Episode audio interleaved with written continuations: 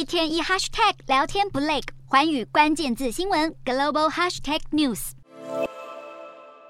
美国商务部公布最新数据，美国第二季 GDP 最终值下滑 0.6%， 与第二季公布的修正值相同，跌幅虽然较第一季的季增年率 1.6% 稍微减缓，但还是连续2季萎缩，显示美国经济已经进入所谓的技术性衰退。不过，美国上周初次申领失业救济金人数是 19.3 万人，意外降至5个月来新低，比前1周减少 1.6 万人，并且低于经济学家预测的 21.5 万人。这显示虽然美国经济正在显露疲态，但劳动市场依旧强劲。不过，美国前财政部长桑默斯表示，目前全球经济面临一连串风险，就有如金融海啸前，也就是2007年夏季阶段。他认为现在该是大家越来越紧张的时候。桑默斯之所以这么说，是因为美国房市在2007年夏季出现紧张的初步迹象，后来演变成经济大萧条以来最严重的金融危机。桑默斯点出，当前市场的脆弱性主要来自庞大的杠杆，经济政策前景充满不确定性，对于通膨飙涨的不安、大宗商品价格波动、乌俄冲突以及和中国相关的地缘政治紧张升高。他还提到，现在绝非救火队一起休假的时候，好比当英国这类的大国陷入困境时，影响层面绝对不会只限于英国。